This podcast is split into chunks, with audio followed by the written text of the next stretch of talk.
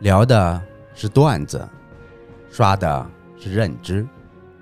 今天第一个故事是一个律师的故事。一个法国律师在十八世纪为贵族布永家族工作。一七三八年，律师退休后，贵族为他提供了永久的家族年金作为回报。律师呢，可以每年领钱，直到最后的一个直系的后代断代为止。一七八九年，法国大革命时，这个贵族的领地被国家征用了，国家同时也承担了布永家族的所有负债，所以律师的这份年金也就变成了国债的一部分。后来呢，法国财政一直想提前还钱，但是呢，律师的后人不同意，偏要每年拿利息。于是这笔二百八十年前的负债，直到现在还依然每年出现在法国的财政支出的账目里。有道是：人情不能代替规则，道德。不能代替契约，权力不能代替法律。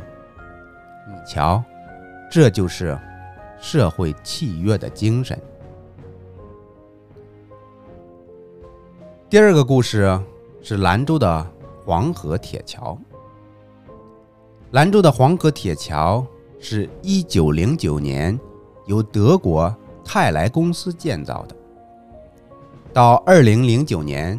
铁桥建成一百周年，该桥的德国设计师的家族后人给兰州市的政府写了封信，提醒该桥的设计使用年限已到，并寄来了部分维修配件的样品。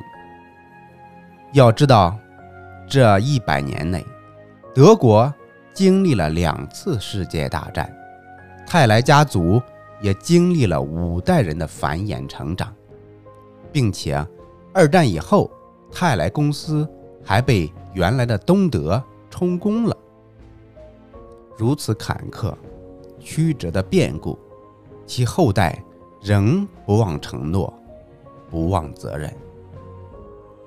你瞧，这就是企业的契约精神。最后。是一碗汤。西方人以法治为本位，以实力为本位，故以小人始，以君子终。中国人以感情为本位，以虚文为本位，故全都以君子始，以小人终。来自于陈独秀。以上就是本期内容。